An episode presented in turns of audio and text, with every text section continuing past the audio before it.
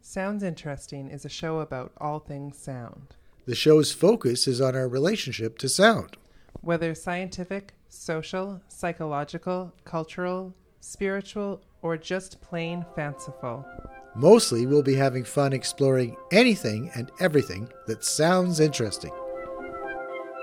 This season on Sounds Interesting, we'll eavesdrop on a surprisingly noisy universe. Talk with Canadian media icon Strombo about the healing properties of binaural beats.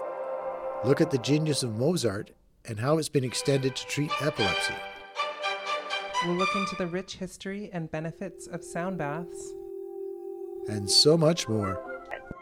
So it's pretty, uh, it's pretty unique. I mean, to me, it, it just sounded completely and totally otherworldly. My son, who was quite young at the time, would ask me questions like, "Uh, What's the loudest thing in the universe? And I'd say, "Uh, "I- I don't know. And then he, he sort of said, Well, what sort of astronomer are you? You don't, you don't know these things.